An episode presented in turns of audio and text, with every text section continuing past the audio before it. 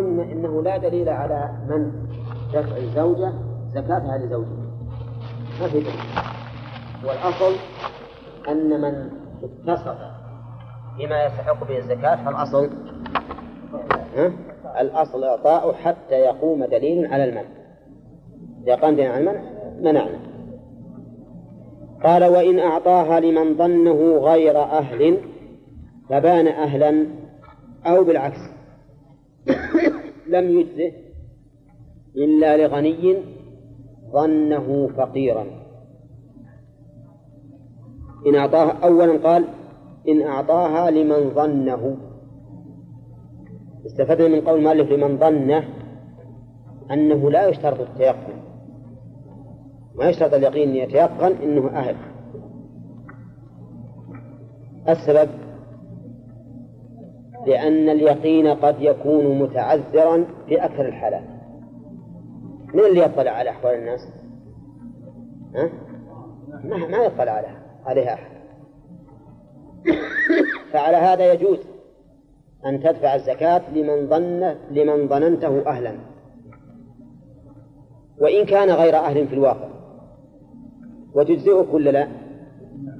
تجزئك إذا لم يتبين فهي تجزئك أمام الله. حتى لو كان أغنى منك أنت جاءك رجل بثياب مرقعة وشعر أشعل. نعم. ونعال ممزقة. وغبار. وقال أنا فقير. أنت لما رأيته ظننت يقين أو قريب اليقين من أهل الزكاة. وأعطيته. لما مات وجد عنده آلاف المؤلفات. يجزيك ولا لا؟ يجزئك. لأننا نقول إن الظن في هذا المقام كافي. الظن كافي لتعذر اليقين غالبا. طيب أعطيت لإنسان ما تظنه أهلا؟ لا تظنه أهلا. يجزي ولا لا؟ ما يجزي لو كان أهل لو كان أهل لأن العبرة في العبادات بما في ظن المكلف. بما في ظن المكلف. بخلاف المعاملات المعاملات العبرة فيها بواقع الأمر. والعبادات العبرة فيها بظن المكلف. ولهذا لو بعت مالا ليس لك. ثم تبين أنه لك صح البيع.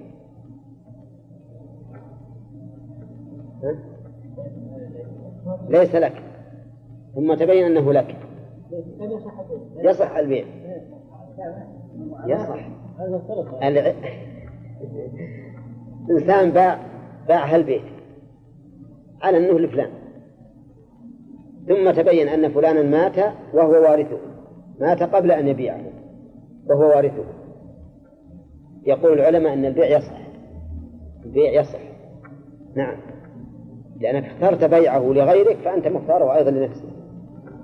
ولما تبين أنك مالكه صح البيع. وعللوا ذلك بهذه القاعدة أن ذكرنا لكم أن العبرة في المعاملات بالواقع. والعبرة في المعاملات بإيش؟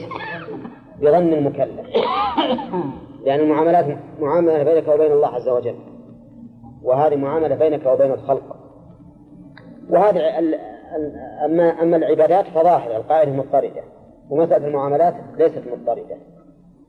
طيب الآن نقول أعطيته لمن ظننته غير أهل. ما تجزئك الزكاة لأنك أنت في نفسك في ضميرك. وش تعتقد؟ ها؟ أنه ليس مستحقا. فكيف نقول تجزئك؟ طيب عقب ما أعطيته وأنت يغلب على ظنك أنه ليس أهلا. تبين لك أنه أهل. تجزي أنا أعطيته على أنه غني. ثم تبين أنه فقير. لا تجزي. لأنك حين دفعها تعتقد في نفسك أنها غير مجزئة. فلا تجزئك. قال المؤلف في المسألة الأولى إذا أعطاها لمن ظنه أهلا فبان آه، في المسألة الثانية بالعكس قال إلا لغني ظنه فقيرا. إلا لغني ظنه فقيرا. لأنها تجزي إيش بقى أجل؟ بقى سبعة أصناف. بقي سبعة أصناف من الزكاة. الفقراء والمساكين هذا الصنف واحد بقى ستة. بقي ستة أصناف. إذا دفعت الزكاة في ستة أصناف لشخص تظنه من أهلها. وتبين من غير أهلها. نعم. فإنها لا تجزئك إلا في مسألة الغني الذي ظننته فقيرا. فإنها تجزئ. الدليل على هذا ما أخبرنا به رسول الله صلى الله عليه وسلم في قصة الرجل الذي قال لأتصدقن الليلة فخرج بصدقته فوضعها في يد غني. فجعل الناس يتحدثون في الصباح تصدق الليلة على غني. فقال الحمد لله على غني. ثم قال في الثانية لأتصدقن الليلة. فخرج بصدقته فتصدق بها فوقعت في يد زانية. فقد جاء الناس يتحدثون في الصباح تصدق الليلة على زانية. فقال الحمد لله على زانية. ثم قال لأتصدقن الليلة. فخرج بصدقته فتصدق بها على سارق. فأصبح الناس يتحدثون تصدق الليلة على سارق. فقال الحمد لله على سارق. ثم أتي فقيل له إن صدقتك قد قبلت. هذا الشاهد. إن صدقت قد قبلت. فأخذ العلماء من هذا الحديث أنه إذا تصدق على غني يظنه فقيرا. تجزي ولا لا؟ تجزي وظاهر كلام المؤلف أنه لو تصدق على شخص يظنه مستحقا بغير الفقر فتبين أنه ليس بمستحق فإنها لا تجزئ.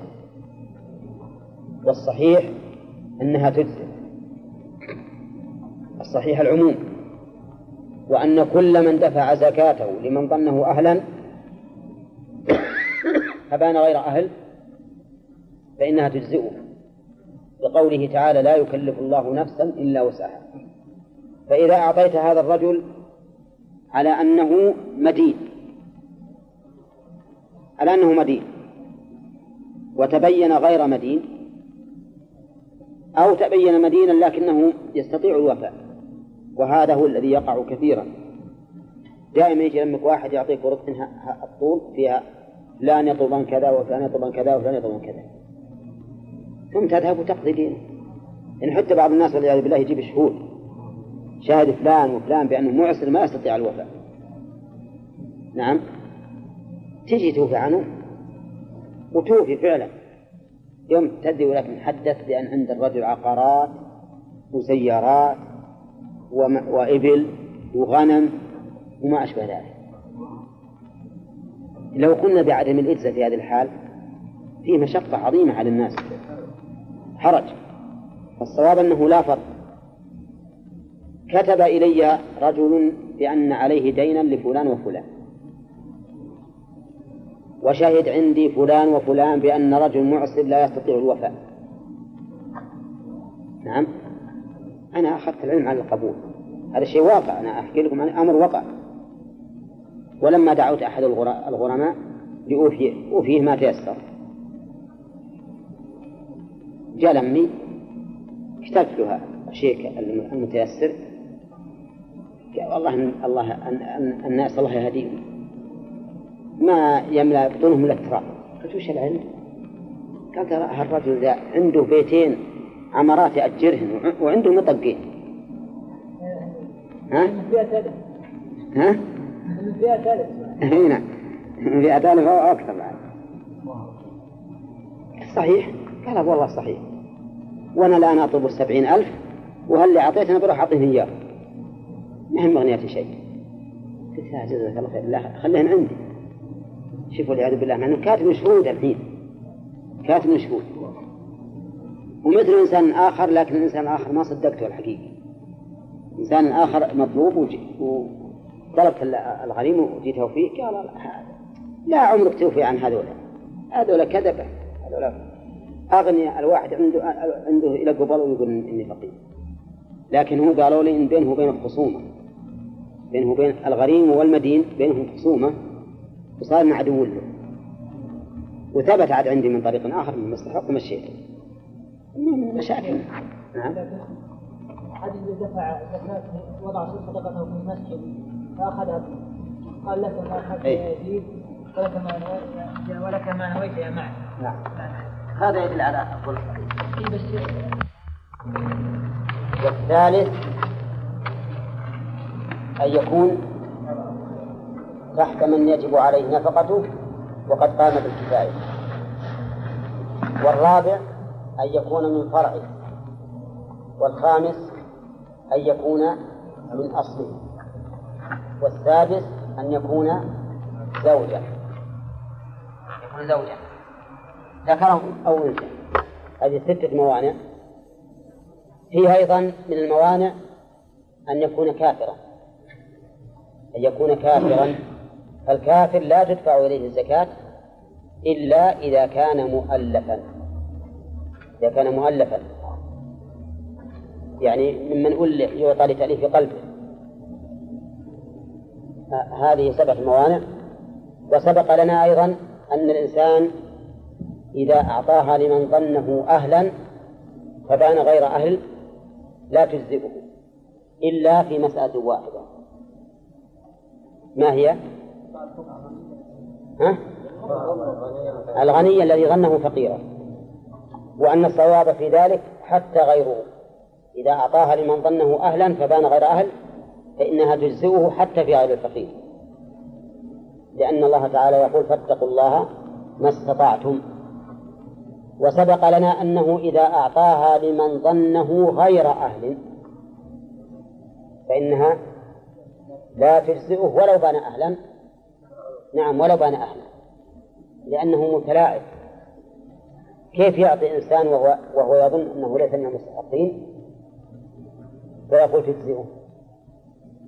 من باب أولى إذا أعطاها لمن ظنه لمن علمه ليس بأهل لكن أعطاه اتقاء شره. تجزي ولا ما تجزي؟ ها؟ ما تجزي نعم خلافا لبعض الناس والعياذ بالله.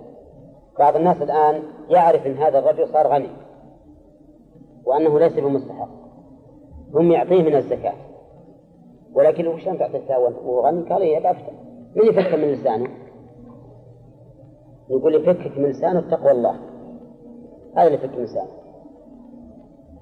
ولا تكن كالذي قال الله فيهم فإذا أوذي في الله جعل فتنة الناس كعذاب الله. ثم نقول إذا كانك تبي تعطيه اتقاء شره فأعطيه صدقة. تكون بذلك مثابا حيث حميت عرضك من هذا. على أننا أيضا لا نرى الإطلاق في هذه المسألة بل نرى أنه إذا جاءك من تعلم أنه ليس بأهل أن توبخه وتنصحه وتحذره من هذا الأمر. لأنك حتى لو أعطيته ابتغاء لعرضك يكون في هذا إغراء له. إغراء له وتشجيع على هذا العمل المحرم نعم؟ كيف؟ إيه؟ إيه؟ حرام؟ حرام ولا تجزئه أيضا يجب عليه أن يعيده حرام على الآخر هي معلوم أنه حرام إذا علمت أنه أعطاك زكاة من صدقة هو حرام عليك أن تقبل ويجب عليك تعلم فإن شكت فعلمه أيضا. إي نعم. إذا ما يعرف. ها؟ وإذا ما يعرف. إذا عرف الحكم. إذا عرف الحكم. والحقيقة أنه لو نشي عليه صار راح يدور مخرج ويسأل. لو قال لك يجب عليك إنك تدفع هذا المال راح يسأل. هو صدق يجب علي إني أدفع. لكن صار بيعطى يغمض ويسكت ويقول هات نعم. لا لا. إيه بعضهم صدقت عام يقول أنا ما ما شحذته أنا ما شحذت طيب لا ما شحذت وأنت غير أهل ما يجوز تأخذ. ها؟ لا لا. المؤلفة قلوبهم إذا كان الشرع على المسلمين ما هو بشر عليك أنت لحالك هذا كيف شر شيخ الوكيل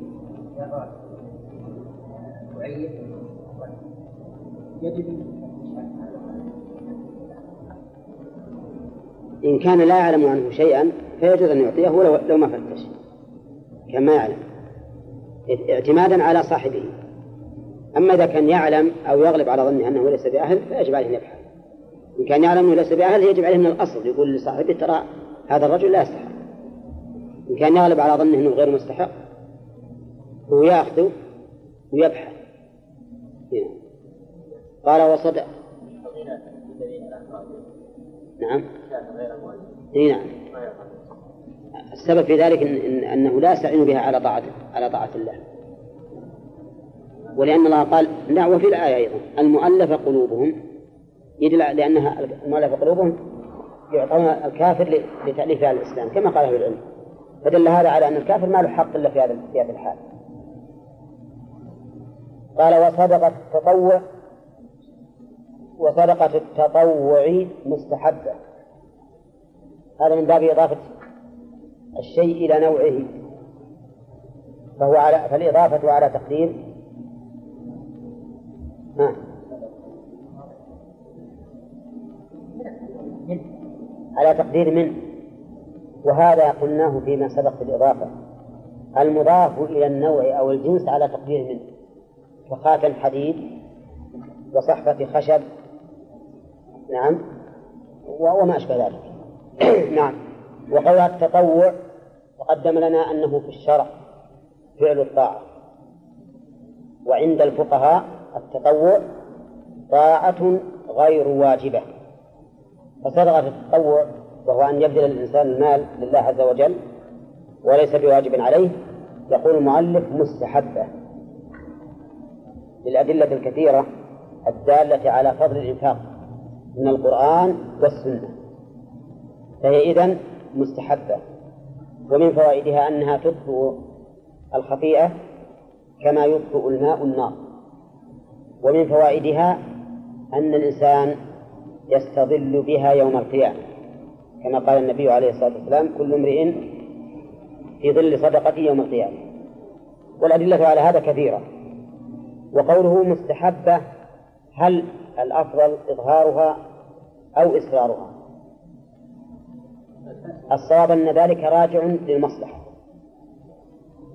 فإن لم توجد المصلحة في الإظهار فالإصرار أفضل. وحينئذ نعرف أن هناك ثلاث حالات. تارة يتبين رجحان الإظهار وتارة يتبين رجحان الإصرار. وفي هذه الحالين الأمر الأمر واضح. إذا تبين رجحان الإظهار أظهرنا. وإن تبين رجحان الإصرار أسرنا وتارة ما يتبين هذا ولا هذا. فالأفضل الإصرار لأمرين. الأمر الأول أنه أبعد عن الرياء. والأمر الثاني أنه أستر لحال المعطى. أستر لحال المعطى. واضح؟ طيب. آه، آه، الدليل على هذا. الدليل على هذا أن الله أثنى على المتصدقين الذين ينفقون أموالهم بالليل والنهار سرا وعلانية. ما اقتصر على السر؟ بل جعل محل المدح السر والعلانية والليل والنهار. ثم عاد نحن ننظر للأفضل بأدلة أخرى. الإظهار أرجح مثل إذا كان المقام مقام مقاما عاما.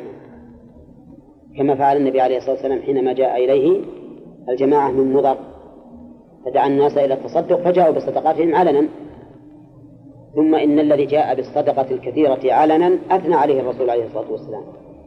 وقال من سن في الإسلام سنة حسنة فله أجرها وأجر من عمل بها إلى يوم القيامة. ولأن في ذلك تشجيعا للأمة على فعل الخير. نعم.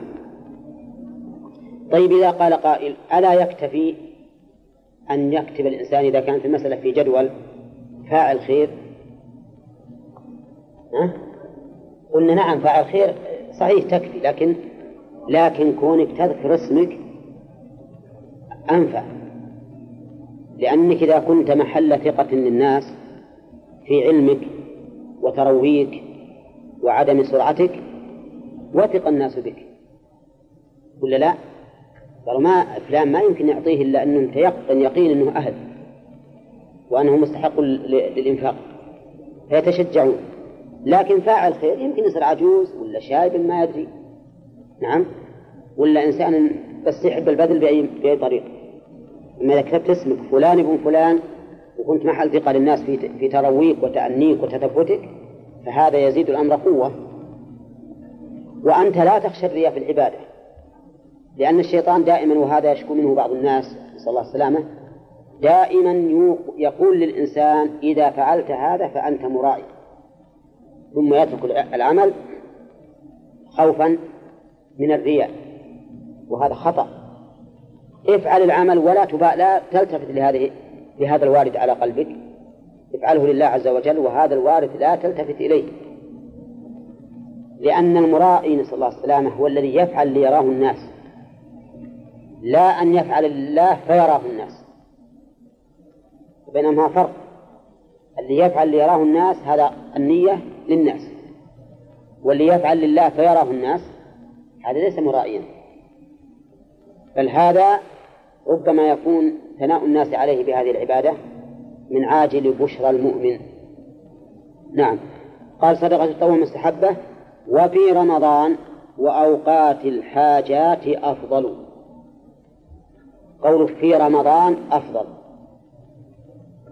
الدليل على ذلك أن رسول الله صلى الله عليه وسلم كان أجود الناس. وكان أجود ما يكون في رمضان.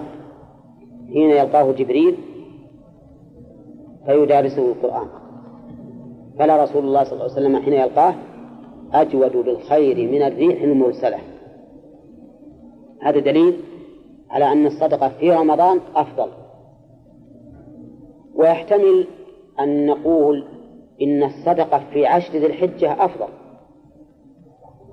لقول النبي صلى الله عليه وسلم ما من أيام العمل الصالح فيهن أحب إلى الله من هذه الأيام العشر.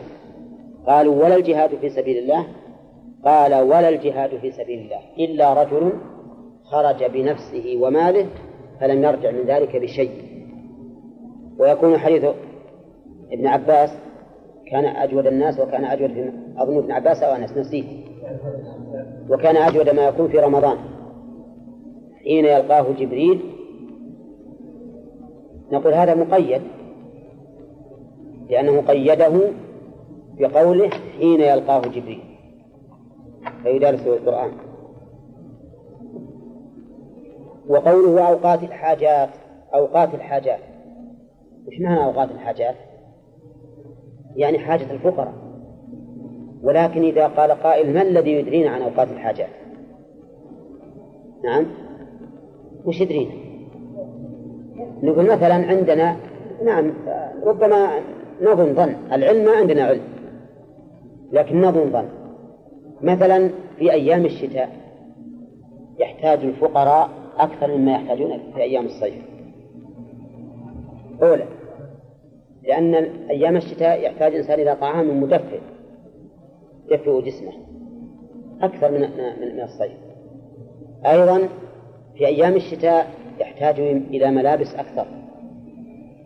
في أيام الشتاء يحتاج إلى فراش أكثر.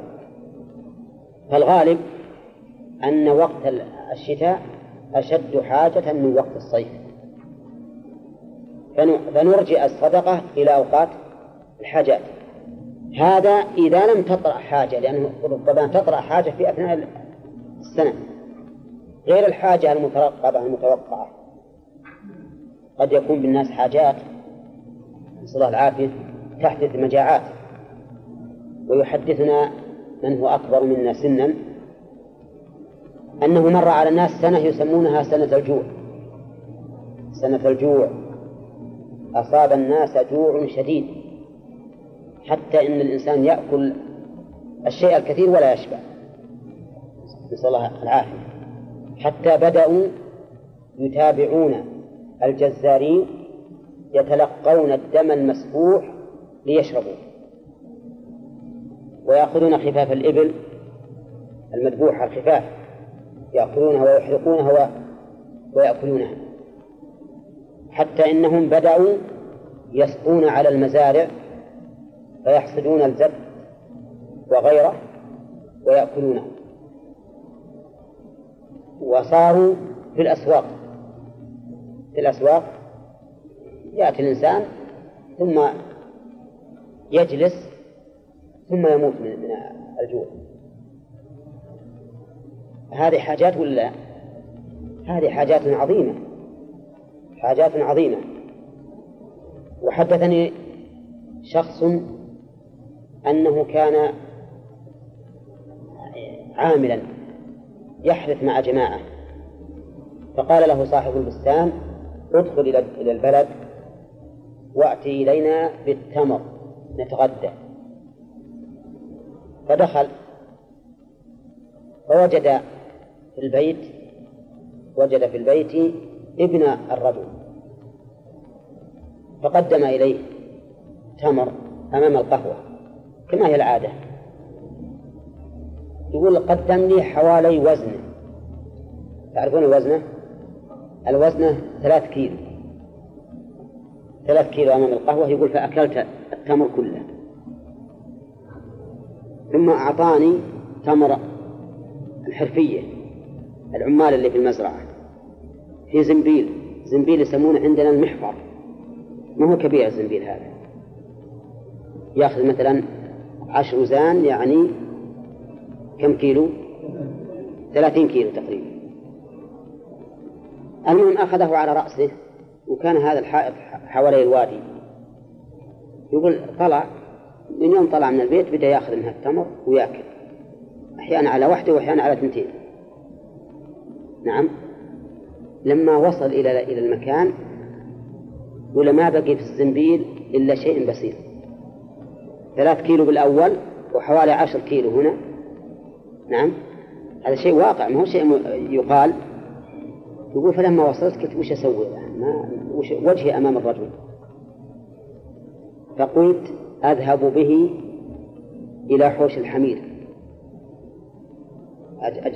أحط المحفر هناك أو أو قريبا منه.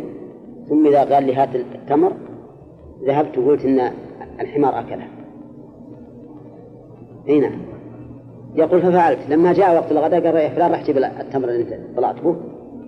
ولم جيت ولا أنا خاب الموضوع. أخذت الزنبيل وجيت وقلت والله هذا الحمار منطلق عليه وكله يقول فأرسل غيري. يجيب. أرسل غيري وجاب وتغدى وتغديت معه شيء عجيب يعني ما حد ما يصدقه إلا إلا المتيقظ هذا من أخبار الثقات. ولا وين يروح؟ الباطن كيف يأخذ هذه النهاية؟ سبحان الله العظيم. لكن الله عز وجل إذا أراد الشيء لا يعجزه شيء. فالحاصل أنه تأتي حاجات عظيمة. إحنا الآن في نعمة الحمد لله. يعني ما تتصور هذه النعمة. ما يتصور أنك تطلع بالطعام تقول يا ناس تعالوا كولا وما تلقى أحد. ياكل. الآن الكفارات ضاقوا الناس كفارات الأيمان وغيرها يقول ما نلقى أحد. لكن يمكن يأتي حاجات تقول مسألة أكثر. في أوقات الحاجات أفضل. طيب لو لو لو اتفق أو لو تعارض عندنا فضل الزمن وحاجة المتصدق عليه. أيهما يراعى؟ الحاجة. نعم. لأن فضل الزمن يتعلق بالوقت. والحاجة تتعلق بأصل الصدقة. وما كان متعلقا بذات العبادة فهو أولى من المتعلق بوقتها. قال وتسن بالفاضل عن كفايته ومن يمونه. تسن أي صدقة التطوع بالفاضل أي بالزائد. عن كفايته ومن يمونه. الله المستعان. هل هو معمول به الآن؟ ذا؟ ها؟ يعني الزائد عن كفايتك ينبغي أن تتصدق به. ينبغي أن تتصدق به. نعم. أو المعنى. ينبغي ألا يتصدق بما ينقص مؤونته. لأن ترى بينهم فرق. هل المراد بكلام المؤلف أن ما زاد عن الكفاية يتصدق به؟ أو المراد أن لا, أن لا تتصدق بما ينقص الكفاية؟ الأول هو ظاهر لفظي الأول ظاهر لفظ. ينبغي للإنسان أن يتصدق بما زاد عن كفايته. وهذا هو هدي الرسول عليه الصلاة والسلام. كان لا يبقي ما يزيد على حاجته بل كان ربما ينفق ما هو من حاجته. كان يعطي عطاء من لا يخشى الفقر ويعيش في نفسه عيش الفقراء صلى الله عليه وسلم. وتعرفون الرجل الذي نزل ضيفا عليه فأرسل إلى بيوته تسعة بيوت. فجاء الرسول وقال يا رسول الله والله ما وجدت عندهم إلا الماء. فقال النبي عليه الصلاة والسلام من يأخذ أو قال من يكرم ضيف رسول الله صلى الله عليه وسلم. فأخذه أحد الصحابة فأضافه وقصة مشهورة. المهم أن النبي عليه الصلاة والسلام أحيانا ينفق كل ما عنده حسب الحاجات. وكذلك المؤثرون على أنفسهم معنى الإيثار على النفس أنهم يعطون غيرهم وإن كانوا هم في حاجة. نعم. الناس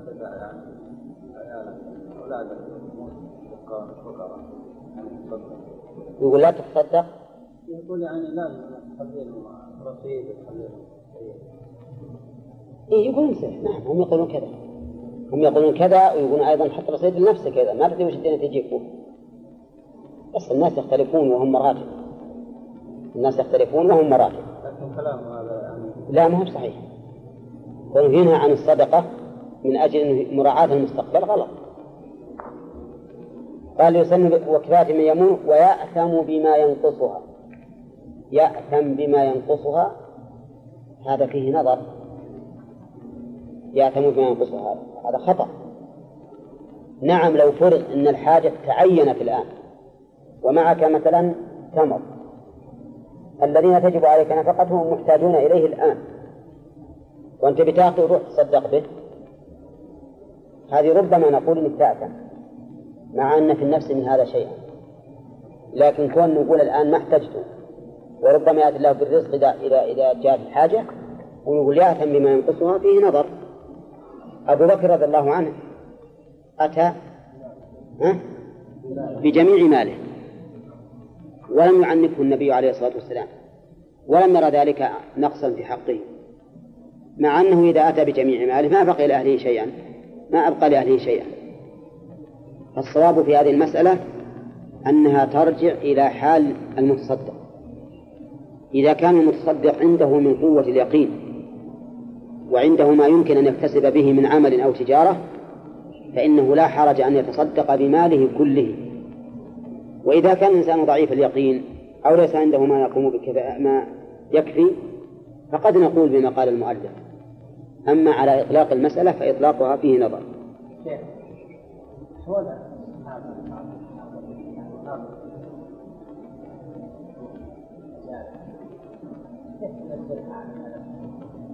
على أي حكم؟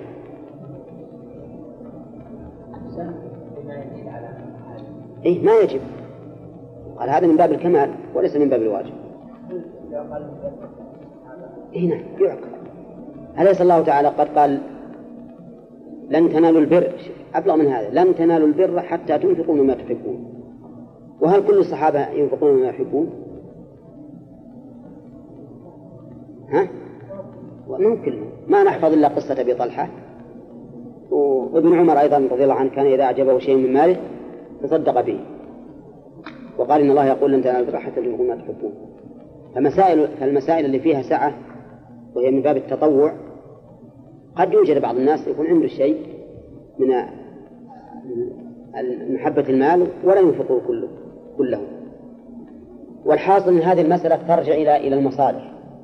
حتى لو قال قائل الآن ما ترون أن أتصدق بجميع مالي ثم أبقى محترفا بين الناس وأدع ما هو أصلح؟ من نفع الخلق. نقول له افعل ولا لا تفعل؟ لا تفعل. فالمسألة في الحقيقة راجعة إلى الموازنة بين الأعمال. الموازنة بين الأعمال. ثم قال نعم.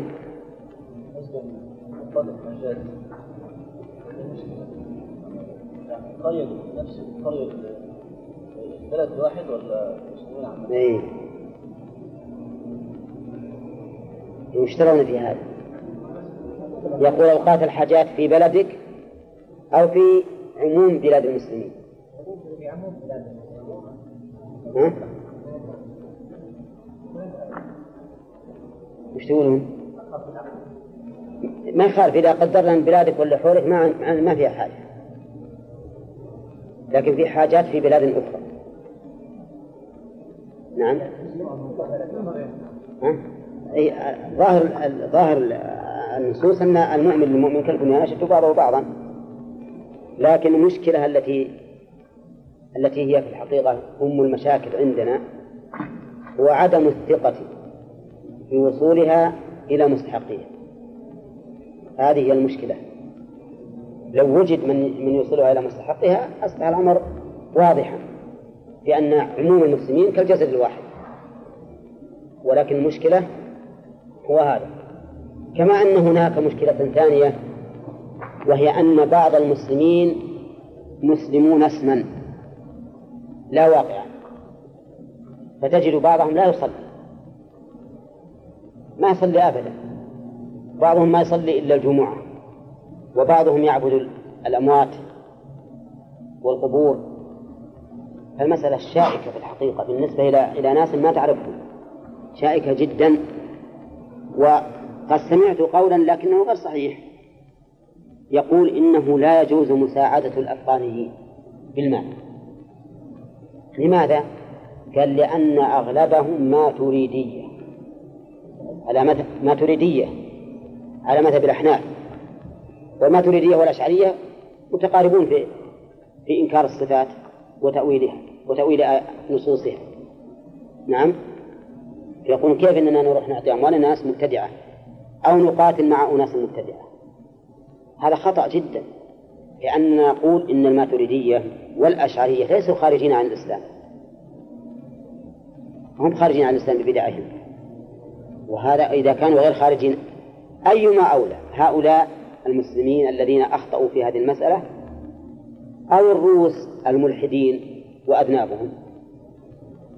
ها؟ ما بشك أنهم أولى. أولى وأولى ثم أولى فأولى. ها؟ ويمكن بعضهم عامة أيضا. نشأوا على هذا المذهب ولا يدرون. لكن لو لو بين لهم المذهب الصحيح يعني المذهب الصحيح لو بين لكان كالدين الإسلامي بين الأديان. ما يختار أحد عليه شيئا. لأن. لأن المذهب الصحيح في باب الصفات تجده مذهبا مضطردا لا يتناقض. ولا في التأويل في أي صفة من صفات الله. كل النصوص اللي, فيها شيء من صفات الله ما فيها تأويل أبدا. والشيء الذي فيه التأويل تجده مبينا إما بدليل متصل وإما بدليل منفصل. قال الله عز وجل عبدي جعت فلم تطعمني وعبدي مرضت فلم تعد واستطعمتك. واستسقيتك فلم تسقني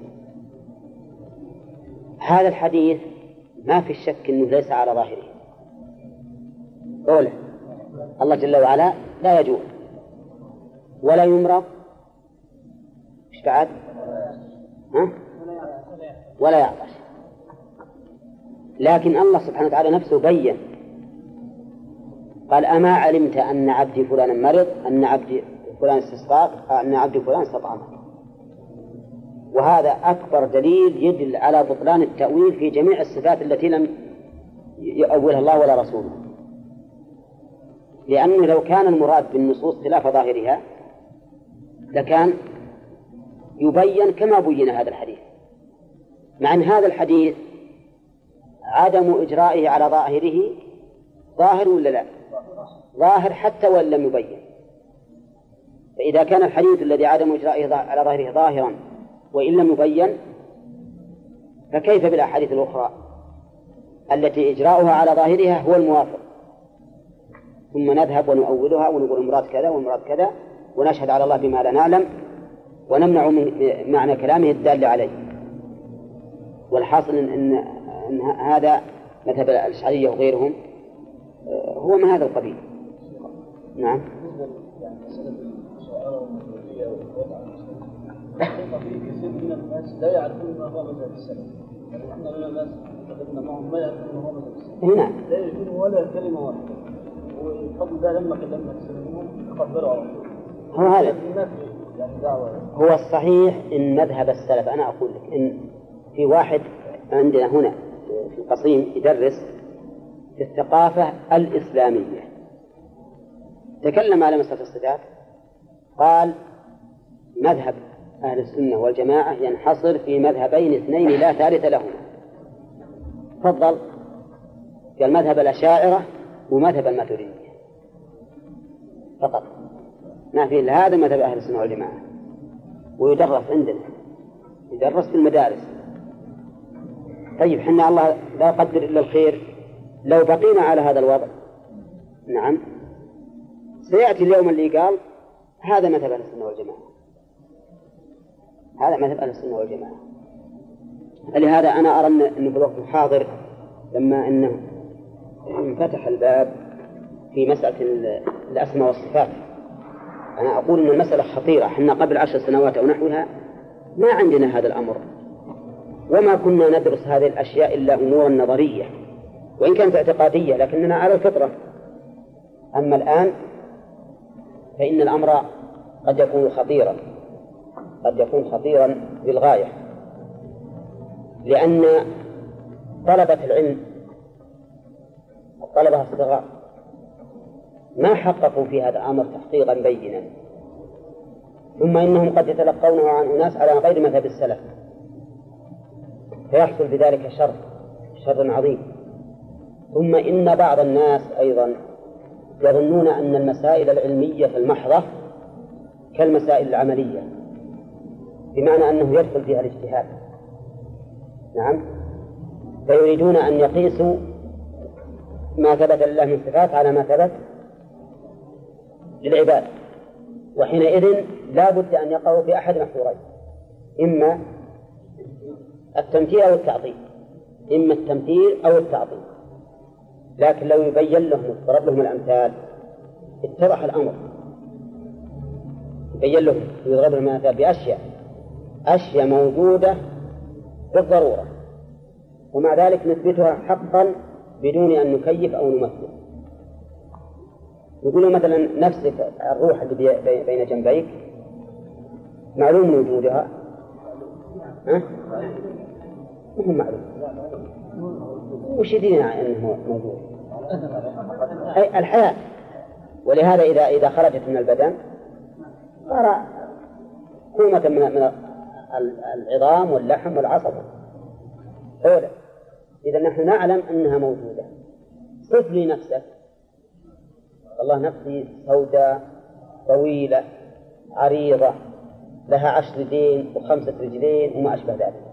صح؟ ها؟ غير صحيح لأنه ما عنده علم. قال نفسي كجسمي نفسي كجسمي إن كنت قصيرا فهي قصيرة وإن كنت طويلة فهي طويلة إن كنت ضخمة فهي ضخمة. إن كنت هزيلا فهي هزيلة إن كنت أسود فهي سوداء وإن كنت أبيض فهي بيضاء. صح؟ ها؟ ما نقبل هذا. يقول إيش يدريك؟ فإذا بطل التكييف وبطل التمثيل بطل التكييف والتمثيل التكييف الأول والتمثيل في الثاني. فإذا بطل التكييف والتمثيل في أمر معلوم عندك ضرورة فكيف بمن لا يشبهه شيء؟ وهو الله عز وجل. لماذا لا تثبت هذه الصفات بدون أن تكيف أو تمثل؟ أليس كذلك؟ هذا المسألة لو تضرب مثل للناس ما ذهبوا يذهبون إلى إلى التعطيل؟ ويقول استوى على العرش معناه انه إنه جسم ومعناه إنه محدود ومعناه إنه كذا ومعناه إنه كذا. أنت أثبت هذا كما أثبته الله نفسه واسكت. نعم. الله يحمينا وإياكم. فهو إما مصدر ميمي أو اسم مكان أو زمان وأصل النسك في اللغة أصل النسك في اللغة العبادة أو التعبد. ويطلق بالمعنى الخاص على الذبيحة. فيقال النسيكة بمعنى الذبيحة لأنه يتعبد بها.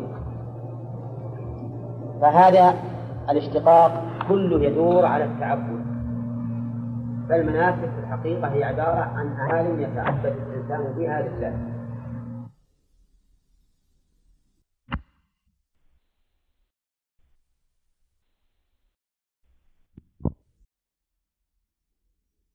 في عام ست من الهجرة.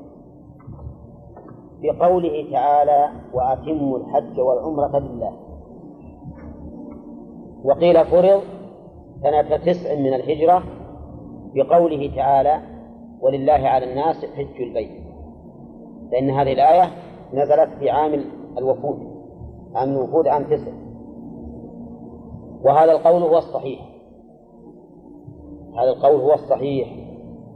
لأن قوله وأتم الحج والعمرة لله المراد به إتمامهما بعد الشروع فيهما. بدليل قوله فإن أحصرتم فما استيسر. ولا يلزم. من وجوب إتمامهما بعد الشروع وجوب الشروع. ما يلزم. لأن بعض الأشياء قد يجب إتمامه بعد الشروع فيه دون الشروع فيه. ثم إنه أيضا من الحكمة أن لا يكون وجب إلا في السنة التاسعة. لأن مكة قبل السنة التاسعة في أيدي المشركين. فإيجاب الحج عليهم. وهؤلاء المشركون مترصدون لهم يمنعونهم. هذا فيه تكليف ما لا يطاق. فالصواب إذن أنه وجب سنة ستة. أما الهجرة أما العمرة فقد اختلف فيها أهل العلم على ثلاثة أقوال. المشهور المشهور ثلاثة أقوال. الوجوب مطلقا وعدمه مطلقا. والوجوب على غير أهل مكة. ثلاثة أقوال. أما الوجوب مطلقا فهو المشهور من مذهب الإمام أحمد. وأما الوجوب على غير أهل مكة فهو نص الإمام أحمد. نص الإمام أحمد أنها لا تجب على أهل مكة. وأما عدم الوجوب مطلقا فذهب إليه كثير من أهل العلم. واستدلوا لذلك بأحاديث فيها نظر منها أن النبي عليه الصلاة والسلام سئل عن العمرة أواجبة هي؟ قال لا. وأن تعتمر خير لك. فقال لا وأن تعتمر خير لك. ولكن الصحيح أنهما أي الحج والعمرة واجبان. قال الله تعالى إن الصفا والمروة من شعائر الله. فمن حج البيت أو اعتمر فلا جناح عليه الطواف بهم فقال العمرة بالحج. وقال النبي عليه الصلاة والسلام دخلت العمرة في الحج. وقالت عائشة هل على النساء جهاد؟ قال لها النبي عليه الصلاة والسلام جهاد لا قتل فيه الحج والعمرة. فالصحيح وجوب العمرة كما يجب الحج. لكن هل تجب على أهل مكة؟ هذا محل نظر. محل نظر لأنه لم يعهد في عهد الرسول عليه الصلاة والسلام أن أهل مكة خرجوا للعمرة من مكة. خلافا لما يعتاده بعض الناس اليوم يخرجون يمكن في الأسبوع ثلاث مرات يعتمرون من التنعيم ويحلون. ولكن الأحوط بلا ريب أن يقوم الإنسان بفعل عمرة إبراء لذمته ولئلا يموت وهو تارك فرضا ثم قال واجبان على الحر. من هو الحر؟ الحر الذي ليس لم يجري عليه ملك. يعني ليس مملوكا. لا ما عندي. عندي على الحر المسلم. ما خالف تقديم وتأخير. الحر يعني غير المملوك. وذلك لأن المملوك لا يستطيع الحج. لأنه لا مال له. هذه واحد ولأنه مملوك لسيده عملا وزمنا. طيب فإن أذن له مالكه فهل يجب عليه أو لا؟ إذا قلنا إن الحرية شرط لم تجب عليه لم يجب عليه الحج. وإن قلنا إن الرق مانع وجب عليه الحج. واضح؟ ها؟ إذا قلنا إن الحرية شرط فنحن نقول لو أذن له سيده ما يلزمه لماذا؟ لانتفاء الشرط وهو الحرية وإذا قلنا إن الرق مانع وأن الأصل في كل المكلفين أن يجب أن تجب عليهم العبادات ولكن الرق مانع لعدم القدرة فنقول إذا زال هذا المانع وجب الحج وهذا القول أقرب كما قلنا فيما سبق في مسألة الجمعة ما تجب على العبد لكن لو أذن له سيده وجب عليه أفهمتم؟ الثاني المسلم وش ضد المسلم؟ الكافر وقد سبق أن الكافر لا تجب عليه العبادات بمعنى أنه لا يؤمر بها حال كفره ما يلزم. وأنه لا يقضيها إذا أسلم. لا بمعنى أنه لا يعاقب عليها في الآخرة بل إنه يعاقب عليها. لقوله تعالى عن المجرمين ما سلككم في سقر قالوا لم نكن من المصلين ولم نكن نطعم المسكين وكنا نخوض مع الخائضين وكنا نكذب بيوم الدين حتى أتانا اليقين فصار معنى عدم وجوب العبادات على الكافر أنه لا يؤمر بها حال كفره ولا يلزم بها بقضائها حال إسلامه إذا أسلم لا بمعنى أنه لا يعاقب عليها لأننا لو قلنا لا يعاقب لكان أحسن حالا من المسلم. المسلم يعاقب على ترك الواجبات وهذا لا يعاقب ما ما ليس هذا بحكمة. طيب الثاني المكلف.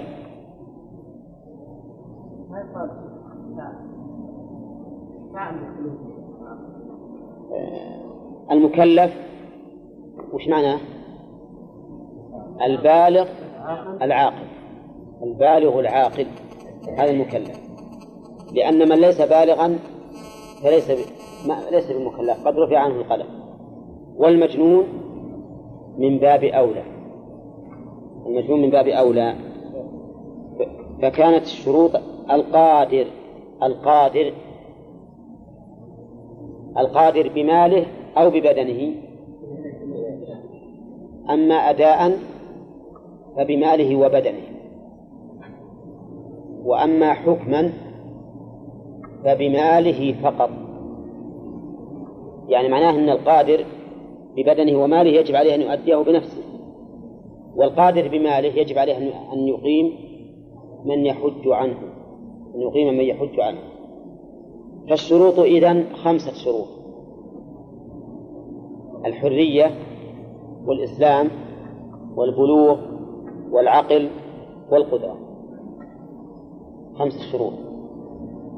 وقد نظم بعض المحشين هذه الشروط في بيتين فقال الحج والعمرة واجبان. في العمر مرة بلا تواني إيش معنى بلا تواني؟ بلا تأخير. بشرط إسلام كذا حرية. عقل بلوغ قدرة جلية. بشرط إسلام كذا حرية. عقل بلوغ قدرة جلية. كم ذولي؟ خمسة. اقرأ علينا البيتين يا حسين. الحج. الحج ما هي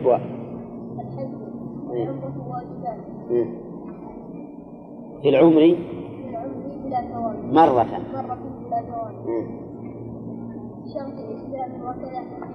كذا ما بهو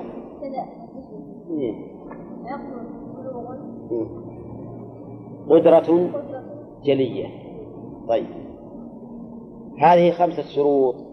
نشوف عاد هذه الشروط. هي شرط للوجوب ولا للصحة؟ يقول هذه شروط للوجوب. شروط للوجوب. لكن منها ما لا يصح الحج مع وجوده. ومنها ما يصح ولا يجزي. ومنها ما يصح ويجزي. أولا الحرية شرط للوجوب. وشرط للصحة ولا لا؟ ما هي شرط للصحة؟ ليست شرطا للصحة.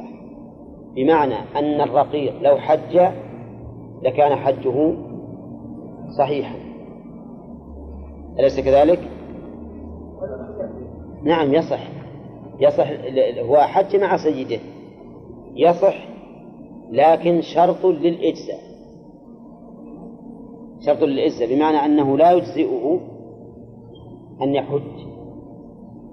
وهذا بناء على أن الحرية شرط وليس الرق مانعا. طيب. المسلم إذا كان كافرا. ها؟ لا يصح ما عليه حج معلوم. ولا يصح.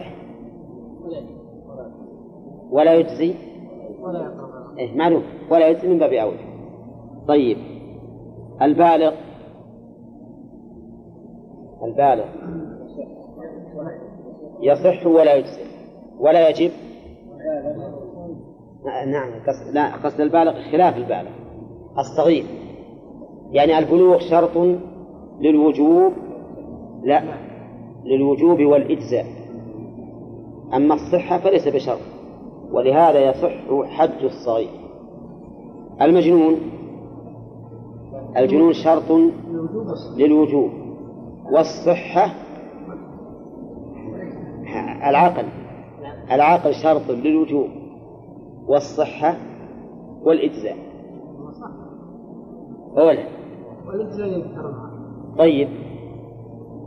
فالمجنون ما يصح منه الحج ولا يجزئ منه ولا يجب عليه. والقادر شرط للوجوب فقط. فلو حج لصح وأجزأ. لو حج وهو غير قادر ما عنده مال لكن قال بروح على رجلي أجزأه الحج. وصح منه. فصارت هذه الشروط الخمسة منها ما هو شرط للوجوب والإجزاء والصحة وهو الإسلام والعقل. هذان الشرطان شرط للوجوب والإجزاء والصحة ومنها ما هو شرط للإجزاء دون الوجوب والصحة. إيش بعد؟ والحرية. البلوغ والحرية. شرطان للوجوب والإجزاء. أما الصحة فليس شرطين. ومنها ما هو شرط للوجوب فقط. دون الإجزاء والصحة وهو القدرة. لا القدرة. فصار شرطان شرط للوجوب والصحة والإجزاء. وشرطان شرط للوجوب والإجزاء وشرط واحد للإجزاء أو للوجوب فقط. لا للوجوب فقط. للوجوب فقط وهو القدرة. يعني ما يجب مع العجز لكن لو حج أجزأه وصح منه. أظنه واضح الآن. زين. ها؟ الحرية شرط للوجوب والإجزاء.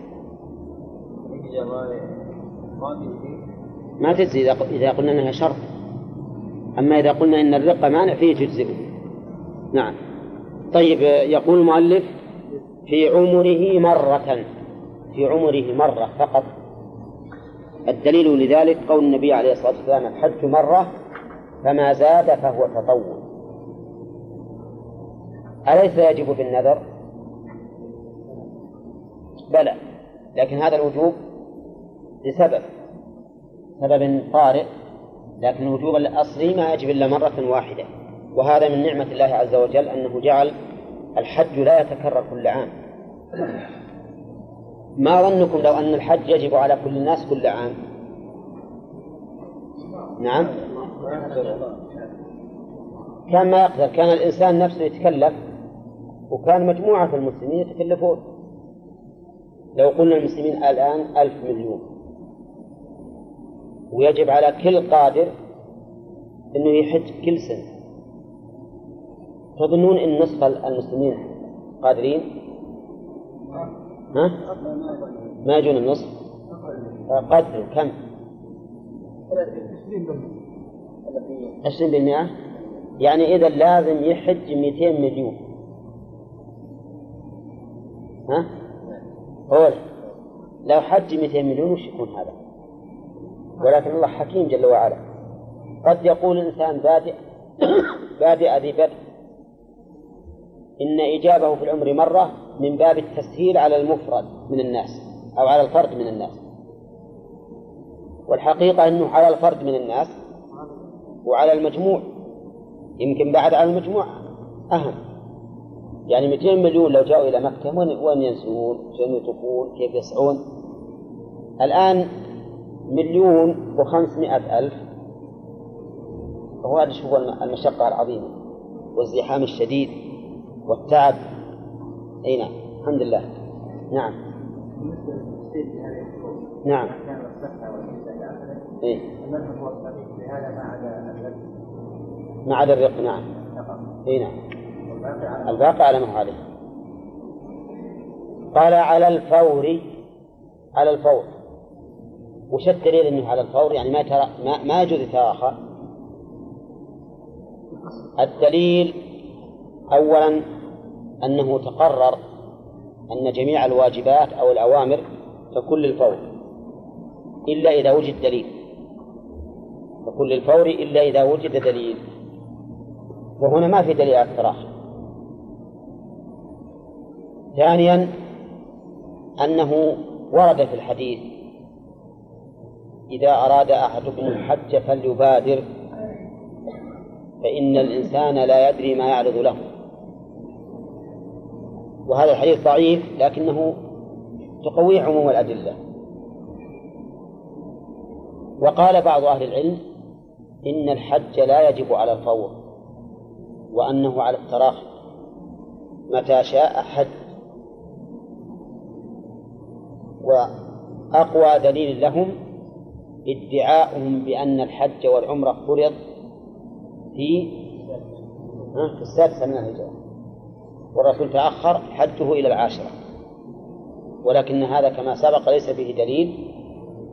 ثم لو فرض أنه فرض في السنة في السنة السادسة فإن تأخير الرسول عليه الصلاة والسلام له إلى العاشرة لا يدل على أنه لا يجب على الفور لأنه عاجز إذا كان العمرة كما تعرفون وش حصل لما أنه تأخر ثلاثة أيام قالوا له ها؟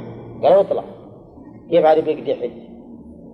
إذا الصحيح أنه واجب على الفور وأنه لا يجوز لمن قدر أن يؤخر فإن زال الرق والجنون والصبا في الحج بعرفة وفي العمرة قبل طوافها صح فرضا. يعني هذا إنسان أحرم وهو رقيق. تقدم قبل قليل أنه على المذهب يصح حجه ولكن لا يجزئه ولكن لا يجزئه. هذا الرقيق في عرفة تذكر سيده فضل العتق وقال لعلي أعتق عبدي هذا رجاء أن يعتقني الله في هذا اليوم المبارك فأعتق عبده يصح عتقه ولا ما يصح؟ طيب حج العبد الآن يصح ولا ما يصح؟ ها؟ يصح لأنه أدرك جزءا من الوقوف وقف فيه وهو في حال يجزئه الحج فيجزئه فريضة. يجزئه فريضة. طيب ما قبل هذا الوقت هل نقول إنه نفل؟ أو نقول إنه انقلب فرضا؟ قال بعض العلماء إنه انقلب فرضا. وقال آخرون بل هو باق على نفليته. نعم. فيكون ما قبله نفل لم ينقلب فرضا. عليكم السلام بالخير فعلى هذا نقول هو نفل لم ينقلب فرضا. والذين يقولون إنه انقلب فرضا يقولون لأنه انسحب حكم الفرض عليه. انسحابا. الخلاف في هذا هل هو لفظي ولا معنوي؟ من الناحية الحكمية لفظ ما يتغير الحكم. ومن ناحية الثواب معنوي. لأننا إذا قلنا إنه فرض ما سبق كتب عليه ثواب الفرض. وثواب الفرض لا شك أنه أعظم وأكثر. وإلا فالمحظورات واحدة وكل شيء واحد ما يختلف الحكم. طيب كذلك إذا إذا زال الجنون إذا زال الجنون بعرفة إذا زال الجنون بعرفة صح ولا لا؟ صح لكن كيف يزول الجنون بعرفة؟ ألسنا قبل قليل قلنا إن الجنون شرط للصحة ها؟ نقول يمكن مصطلعات يجن بعد ما يحرم يمكن يجن بعد ما يحرم. وهنا انتبهوا. أولا أن بعض أهل العلم يقول إن المجنون يجوز أن يعقد الإحرام عنه الإحرام عنه وليه. يجوز أن يعقد الإحرام عنه وليه كما يعقد عن الطفل. وعلى هذا فيمكن أن يدخل في الحج وهو مجنون. أولا يكون أحرم عنه وليه؟ فيصح. ثانيا عكس هذه المسألة يرون أنه لا يصح أن يحرم عنه وليه وأنه لو جن في أثناء النسك بطل نسكه. وعلى هذا القول ما تتصور المسألة التي فرضها المؤلف. المذهب يقولون يأخذون بهذا وبهذا. يقولون لا يصح أن يحرم عنه وليه ولا يصح أن يحرم بنفسه ولو جن لا يبطل إحرامه بالجنون. لو جن لا يبطل إحرامه بالجنون. ماذا يصنع؟ وش يسوي؟ ما دام ما يبطل بالجنون ولا يمكن يكمل حجه. يقولون يبقى محصرا. يبقى محصرا إذا فات الحج تحلل بعمرة متى يتحلل؟ إذا عقل ومتى يعقل؟ ها؟ ما يدري هذا ما في شك أنه قول ضعيف في مشقة ما تحتمل أبدا فالقول بأنه يبطل بالجنون ما لم يصح قبل فوات الحج قول قوي جدا أنه يبطل بالجنون ما لم يصح قبل فوات الحج. فإن صح قبل فوات الحج فهو على على إحرامه. وإن فات الحج بطل. هذا القول هو الذي ينطبق على الأدلة الشرعية لانتفاء الحرج فيه. ويكون وسطا بين القول ببطلان الإحرام بالجنون وبين مطلقا يعني وبين القول بأنه لا يبطل. وبين القول بأنه لا يبطل. هناك احتمال ثالث يمكن أن يقع لكن ما أدري هل فيه هل فيه كلام لأهل العلم وهو أن يقضي عنه وليه بقية النسك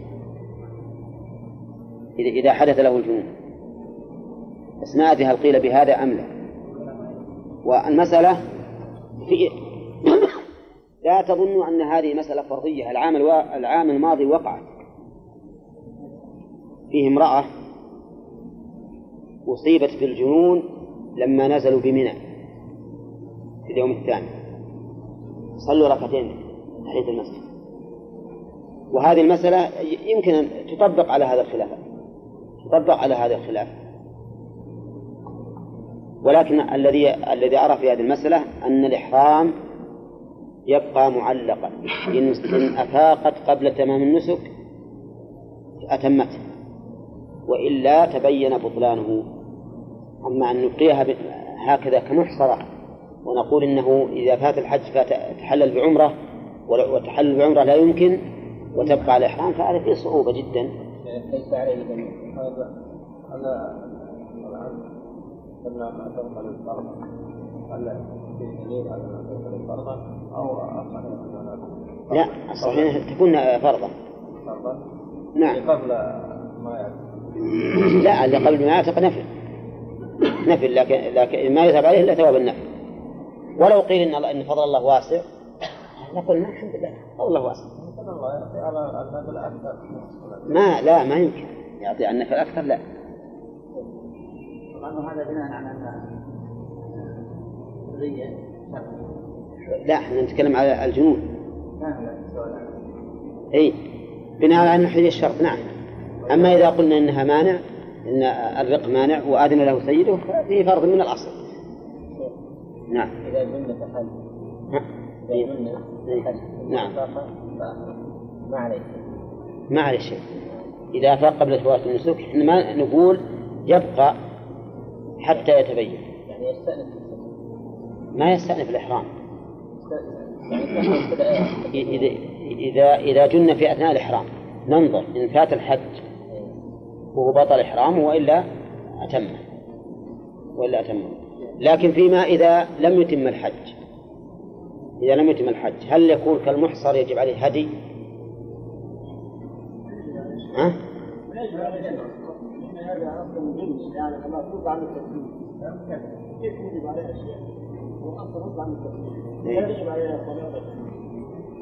طيب إيش تقول عبد الله؟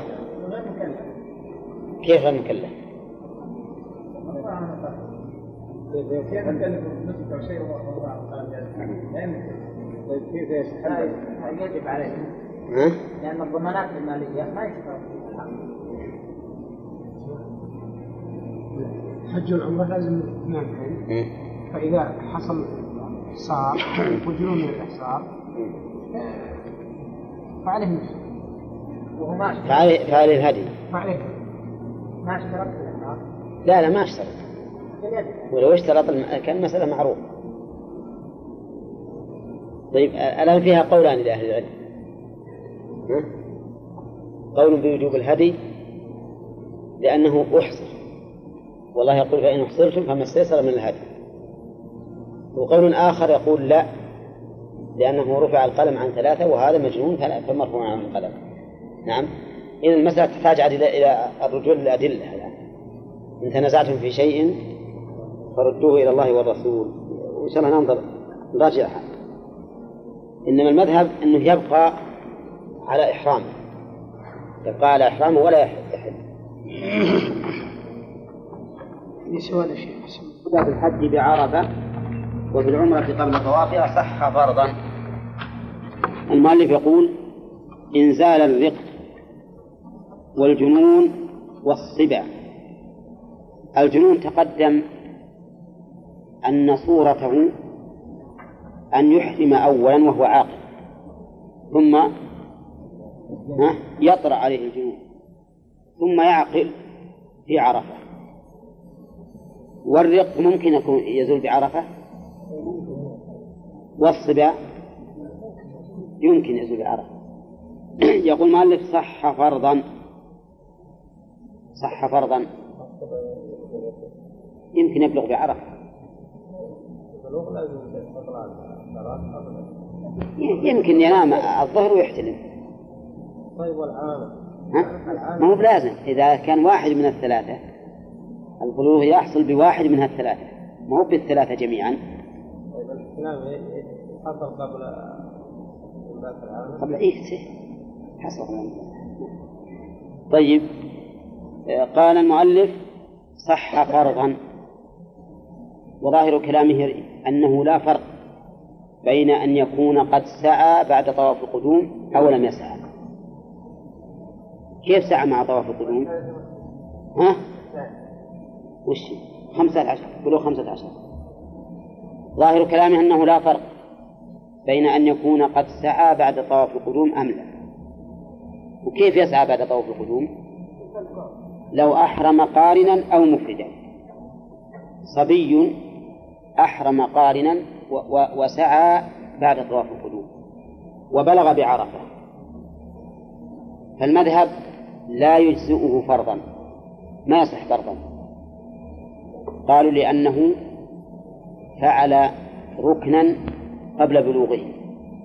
فعل ركنا قبل بلوغه. فلا يمكن أن ينقلب فرضا. فهمتم يا جماعة؟ أولى وظاهر كلام المؤلف أنه يصح وإن كان قد سعى لأنه ما استثناه. وهذا أحد الوجهين في المذهب أنه يجزئ ولو كان قد سعى بعد طواف القدوم. مفهوم؟ لأن المؤلف أطلق. وقال بعضهم يجزئ إن أعاد السعي يجزي إن أعاد السعي. وإلا فلا. وهذا القول قد يبدو قويا لكنه في الحقيقة ضعيف. لأن التعبد بتكرار السعي وش حكمه؟ بدعة. التعبد بتكرار السعي بدعة. ولا يمكن أن يكرر السعي. لا يمكن أن يكرر. فالصواب ما دل عليه كلام المؤلف. أنه يصح ولو كان قد سعى. بعد طواف القدوم. ونقول لهم قولكم إنه فعل ركنا فلا ينقلب واجبا وهو سنة. نقول نفس الإحرام حينما أحرم. والإحرام ركن ولا لا؟ الإحرام ركن شرط ومع ذلك فقد أحرم وهو صغير وانقلب إحرامه أو تحول إحرامه من نفل إلى فرض. ثم نقول ثانية الوقوف بعرفة. الوقوف بعرفة أول النهار. ها؟ نفل. أول النهار نفل. وفي وفي آخر النهار صار فرضا.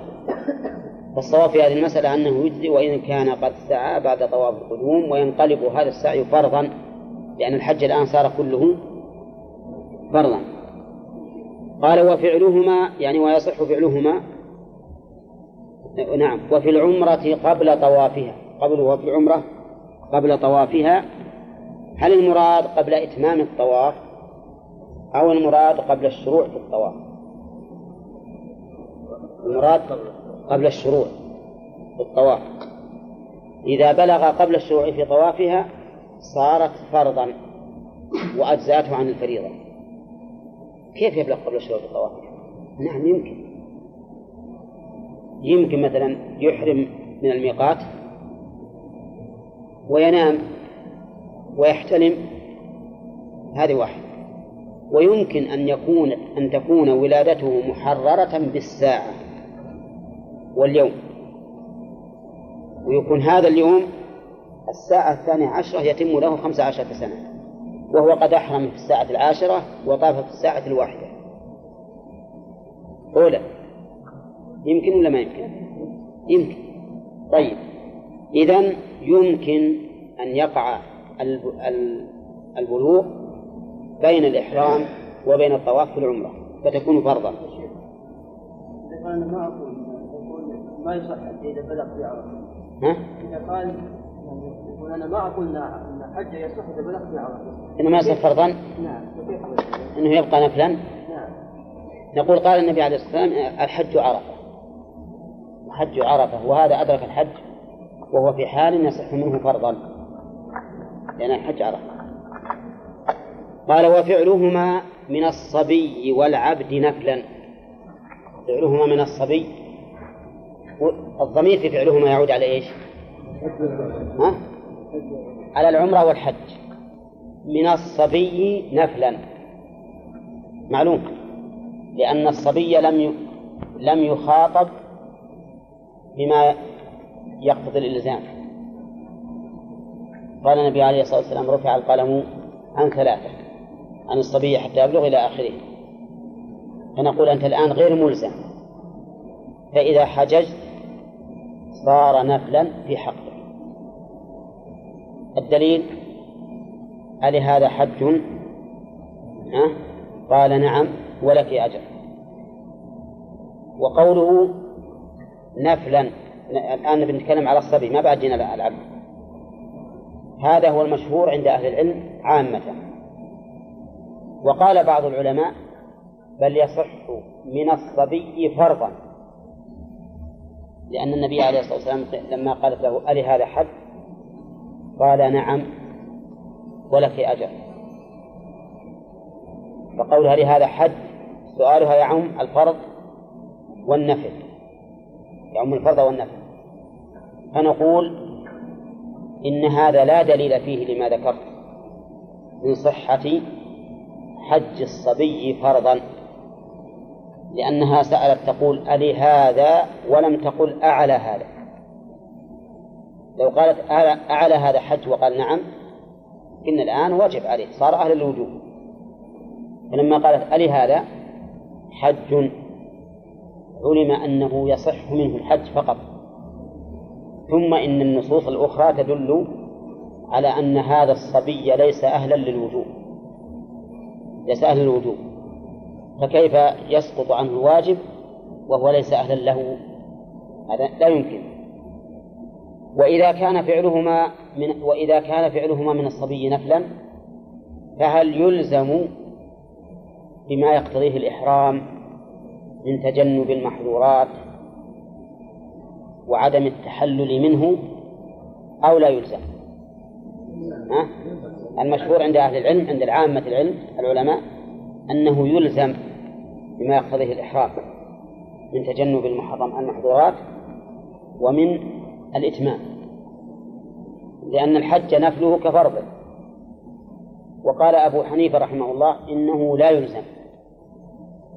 لأنه ليس أهلا للإيجاب ولا للتحريم وأنه إذا فعل المحرم ما عليه شيء إذا فعل المحظور يعني فإنه ليس عليه شيء. والآخرون يوافقونه فيما يسقط بالنسيان والجهل فيما يسقط بالنسيان والجهل يوافقونه بخلاف ما لا يسقط. وسيأتي إن شاء الله في المحظورات التفريق بين ما يسقط وما لا يسقط. لكن هنا مسألة أهم من هذه وهي هل يلزم بإكماله أو لا يلزم؟ المشهور عند الحنابلة أنه يلزم بإكماله وأنه لا يخرج منه إلا بالحصر. وقال أبو حنيفة لا يلزم لأنه ليس أهلا للوجوب. ليس أهلا للوجوب. طيب كلام أبي حنيفة ظاهر. لأنه ليس أهلا للوجوب فلا يجب عليه ما نلزمه؟ لكن كلام الآخرين يقولون نلزم بالإتمام لأن الحج والعمرة يلزم إتمام نفلهما. يلزم إتمام نفلهما. خطيتوا بالكم؟ وإذا كان يلزم إتمام نفلهما فهما في هذا في حق الصبي نفل فيلزمه إتمامه. ولكن هذا الجواب فيه نظر. لأنه يلزم إتمامهما لمن يصح توجيه الإلزام إليه وهو البالغ العاقل. بخلاف هذا فإنه لا يصح توجيه الإلزام إليه. وقد قوى في الفروع والفروع لابن مفلح تلميذ شيخ الإسلام ابن تيمية قوى ما ذهب إليه أبو حنيفة. قواه لأن هذا الصبي ليس ليس أهل الإلزام. وينبني على هذا مشاكل تحدث الآن. إحنا نسأل دائما. يقول بعض الصبيان يوم شاف الضيق محرم هسل بالعمرة. ويوم أولا لما لبسوه الإحرام لما لبسوه الإحرام وخروا ثيابه العادية تضايق. وقال ما ألبس نعم يقولون تافلهم وراح ولبس ثيابه وجبناه ولبسناه ثاني ويوم جينا عاد المطاف أعوذ بالله انجن. قال والله ما أدخل ولا أطوف ولا شيء. يقول وراح غصبا علينا تفرفص وراح للسيارة ويوم جينا ولم تلبس. وقال أبد ما أقدر. يقول جبناه وش نسوي؟ نعم. على مذهب أبي حنيفة المسألة بسيطة. يقول انتهى الموضوع. هذا رجل لا يلزم بال... لا يلزم بالتكميل ولا يلزم باجتناب المحظورات ولا على الشيء وعلى مذهب الآخرين يكون هذا ملزما بأن يكمل عمرته يلزم بأن يكمل عمرته يذهبون به الآن إلى العمرة ويكمل. هنا وقولها الصبي والعبد نفلا يصح فعلهما من العبد نفلا تقدم الكلام عليه. أن المذهب والله أنا أميل إلى قول أبي حنيفة. أميل إليه. لا سيما في مثل هذه الحادثة. يعني قد يكون العمل أو الفتوى بقول أبي حنيفة ضروريا ولا يفرق بين الصغير صغير فوق العشر أو أو دون العشر. إيه ما يفرق لعموم الحديث ولا كان نفرق نقول بين الإنسان المراهق المراهق القريب من من البلوغ اللي يعرف الإلزام والتكليف وبين الصغير مرة. مع أن الصغير مرة يمكن أهون. إلزامه أهون من الكبير هذا. الرسول صلى الله عليه وسلم قال اضربوا هذا في الصلاة. الصلاة غير. الصلاة ما مثل الحج. ما يتم الصلاة إلا من العشر. وهل إحنا نأمرهم بالحج لسبع أو لعشر؟ نأمرهم بالحج لسبع وعشر؟ ما يؤمرون. ما يؤمرون. لا لا عسى نقول حجبهم مع أن إحنا نشير الآن على الناس أنهم ما يحجون لما في ذلك من المشقة عليهم وعلى أهلهم. لا العمرة ولا حل حتى العمرة فيها مشقة في أيام الموسم مثل رمضان فيها تعب شديد. غير رمضان لا بأس الأمر واسع طيب إذا كان عمرة خمس سنين أنا عندي أن اللي عمره خمس سنين فأقل. أهون من اللي عمره عشر سنين. أقول إذا كان عمره خمس سنين إيه؟ هو لا يعرف الصلاة ولا إذا دينا بلد صلى البيت هل هل يتوضأ على على شيء يصلي ولا ما؟ لا ما حاجة. يطوف ويسعى. إيه نعم نعم يطوف ويسعى فقط. يعني قصدك اللي المعتمر؟ إيه. إيه. يطوف ويسعى. ولهذا قالوا لا يشترط في من دون التمييز لا يشترط له طهارة من الحدث في الطواف. بس يشترط أنه يكون يتطهر من الخبث. طيب ثم قال نعم. بالنسبة للمحظورات فعل محظور هل لا يلاحظ يلاحظ. إلا على مذهب أبي حنيفة. إيه مذهب أبي حنيفة يقول ما, ما يلزم أبدا. يخلى وعلى المذهب الآخر يقولون المحظورات اللي غير اللي يعفى عنها عن الخطأ يعفى فيها عن الخطأ والنسيان ما عليه فيها كفارة لكنه يجب الامتناع منها. يعني يجب أن أهله يلاحظونه ويمنعونه. هذا والله أنا أرى أنه إذا إذا كان ملتزما وباق على الإحرام أنه يبقى على الإحرام مع أنه يتجنب هذا الشيء يجنب إياها. وأما إذا أراد فسخه ما نلزم بأن يكمل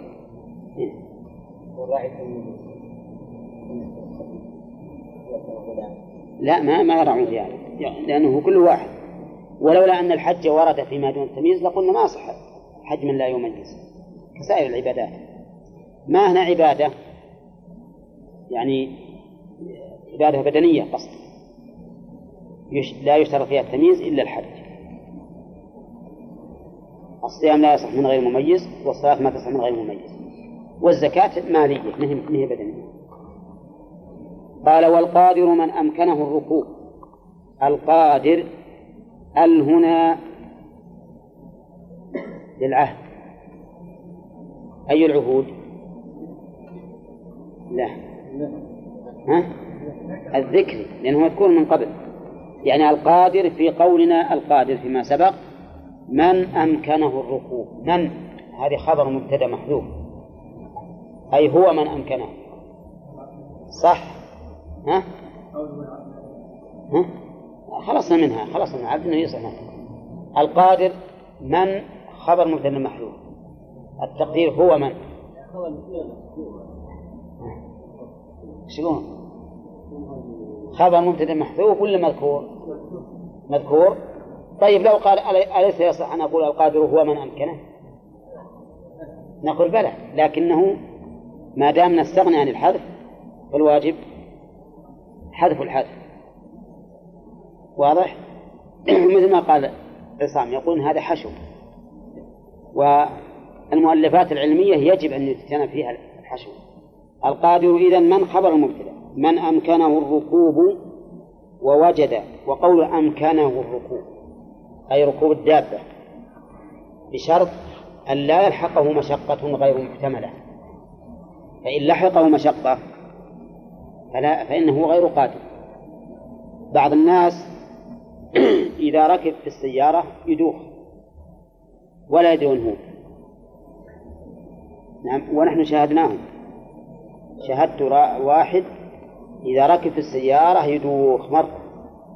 حتى إذا وقفت ينزل كما تنزل الجنازة. ويبقى له مدة ويصل. فإذا صحى وتغدى وركب أغمي عليه. هذا مشقة. وبعض الناس أيضا لا يتحمل